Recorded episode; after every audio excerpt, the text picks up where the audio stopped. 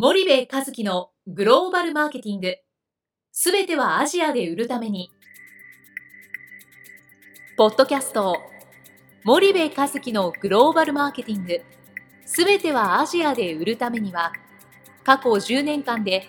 1000社以上の海外展開の支援を行った森部和樹が、グローバルマーケティングをわかりやすく解説します。グローバルマーケティングとは、世界のニーズに応えて利益を上げること。アジアで売るためには、ものづくりプラスグローバルマーケティングを武器とした戦略を持たなければなりません。日本には素晴らしい企業が多く存在します。その企業とともにアジア市場を目指したい。再び、ジャパンアズナンバーワンと呼ばれる時代を作りたい。森部和樹は、そんな思いを持ちながらこの番組を皆様にお届けいたします。こんにちは、ナビゲーターの東忠夫です。こんにちは、森部和樹です。じゃあ、森部さん、あの、前回はマネジメントの話だったんですけども、はい、まあ、ちょっとまた、まあ、マネジメントには関係するんですけど、交渉力っていうのが一つあると思うんですけど、はい、まあ、ディストリビューターの交渉もそうですし、うん、まあ、ディストリビューターが決まってから、うん、そのディストリビューターの社長なり、はい、等の交渉もそうですしその先の、はい、まあ、小売りとの交渉っていうのもそうだと思うんですけど、はい。まあ、いろんな場面で交渉をしていくわけじゃないですか、でなかなか日本企業をやると交渉がまとまりきらないとか、まとまったと思っても、結構後で、蓋を開けてみるといろいろ問題があったりするっていうパターンを、まあ、我々はよく耳にするんですけど、その辺はどうどうなんですかね、森部さん。そうですね。あのよくあるケースだと思うんですよね、はい、我々の方でもチャンネルの前座でして、はい、ディストリビューターの選定をやって、えー、そこにバトンをタッチしましたと。でチャンネルの構築をするという過程で結局チャンネルの構築って、ディストリビューターの選定終わったらあとって交渉力じゃないですか、はい、で商談力とか、うんうん、でそもそも日系企業でその交渉力が弱いっていうのは一つあると思うんですよね。でなぜならば日本の国内でビジネスをしてるする上でね、はい、そんなハードな交渉をするっていうことってそんなにないですよね。そうですねディストリビューターとの交渉なんてある意味その交渉の難易度で言ったら優しい方で、はい、あの日々世界中でいろんな M&A とか合併とかいろんな、うんうん、あのハードな交渉が起こってるわけですよね。はいそのディストリビューターの交渉でもなかなかうまくいかないっていうところには日本人の持っているその交渉力の弱さっていうのはもう大前提として一つありますと。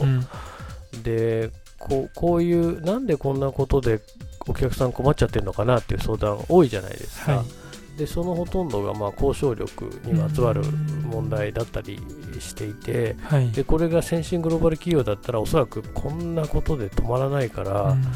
あのこんなの交渉力の話じゃんっていうので済んでしまうっていうことは、まあ、多々あるよねと。はいはい、なのであのその結論としては交渉力が弱い。日本企業は交渉力を鍛える必要があるっていうのは一つあると思うんですよ。はい、でもう一方でこれは日本のあの古き良きしきたりというか僕自身も嫌いじゃないんですけど、はい、そのなんて言ったらいいんですかね非常にその感覚的なあの部分のね、あのことなんですけど日本ってイエスじゃなければ、はい、ノーじゃないですか、うんうんうん、例えばなんだろうな。なんかちょっと出ないけどこうどっか行こう。まあはいそうですと言わなければ、うん、曖昧に、お茶を濁すっていうことそうね。お茶を濁す、うん、まさにその通りで、はい、イエスじゃなければノーで、はいえーと、そういうケースって往々にしてあって、うん、で僕らも感覚としてああ今のはノーだなとか、はい、あの、まあ、いうことは分かるよね、ね。はい、でそれ相手の気持ちをその考えるがゆえにノーとはっきり言わないわけなので、うんうん、イエスと言わなければノーだという解釈をこっちもすると、はい、ただ海外だとノーじゃなければイエスなわけですよ。ノーかイエスかしかないわけですから、でそうするとそこがやっぱり感覚として違うので、うん、その交渉がねおかしな方向に行くっていうのはまさにそうで交渉をしてる過程でね、うんうん、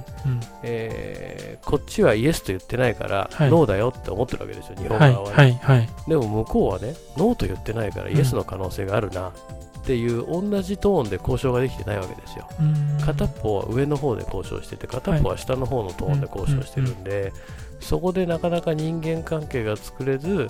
えー、結論が出ないと、交渉って人間関係作っていうようなもんじゃないですか、はい、交渉という過程の中で相手の信頼や何かをこう勝ち取って心を通わせて最終的な落としどころに持っていくっていうのが交渉なわけですよね。でそうするとそこの感覚のズレが邪魔してるっていうのも非常に大きいんじゃないかなと僕自身は思うんですよね。はいはい、うん、なるほど。じゃあノーと言わなければイエスで捉えられてしまうっていう話なんですけど、うん、まあ、アジアでも欧米でもそうだと思うんですが、うん、それってどういう感覚というか、うん、なんとなく分かり、うん。のまあ、日本人からしたらノーと言ってない、ノーとは言ってないけど、イエスと言ってないんだから、ノーだよねってなっちゃうわけですよね、森部さんの。だからあのいや僕好きなんですよそういうのね、はいはい、なんですけどなんつったらいいのかそのあれですよね。えっと相手のことを考えるんですよ、うんうん、我々は、はい、相手の気持ちを、うんうんうん、だからそれがあまりにも強すぎて、はい、えー、そのなんて言うんですかね。ノーって言ってるんですよ、えー、うんうんうん、なんですけどその言い方が非常に間接的というか、はいはい、えーお茶を濁すというか、うんうん、あそういう言い方になってしまう。っていうのが、はい、あの大きいんじゃないかなと思うんですよね。これは、まあ、なかなか、うん、日本人と韓国人ぐらいじゃないかなと思うんですよね、こういう感性を持ってるのって。だから、うん、非常に、なんて言うんでしょう、いい面もあるけど、はい、なかなかうまくいかない良くない面もある。っていう。だからそこはやっぱりあの世界のスタンダードに合わせていかないといけないので、うん、あのノーかイエスかははっきりやっぱりしないといけない。とは思いますけどね。はい、はい、それはじゃあ交渉の場面では、うん、まあ、できるだけイエス、ノーっていうのははっきりしていかないと、うん、まあ、交渉が進まないし、うん、時間だけが経っていくみたいな感じなんですね。そう交渉っていうのはあの距離を縮める行為なのでなんか上の方と下の方でこうなんていうの合わないみたいな、うん、いつまでどっちもまっすぐ進んでもどっちもこうあ合っていかないみたいな、はいはい、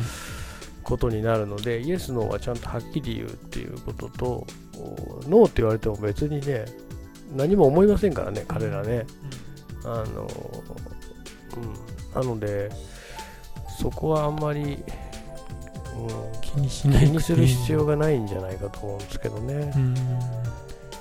うん、まあ、いいやつらっていうことですよ、日本人はね。はいはいはい、なんだけど、そのいいやつらじゃなかなかうまくいかないよというのが海外の市場だというふうに僕は理解をしてるんですけどね。はいわかりました。じゃあ森部さん、今日はここまでにしたいと思います。はい、ありがとうございました。はい、ありがとうございました。本日のポッドキャストはいかがでしたか？番組では森部和樹への質問をお待ちしております。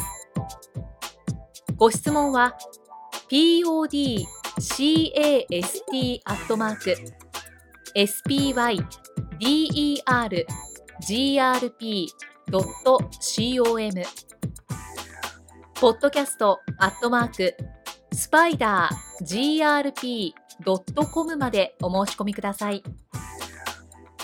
たくさんのご質問をお待ちしております。それではまた次回お目にかかりましょう。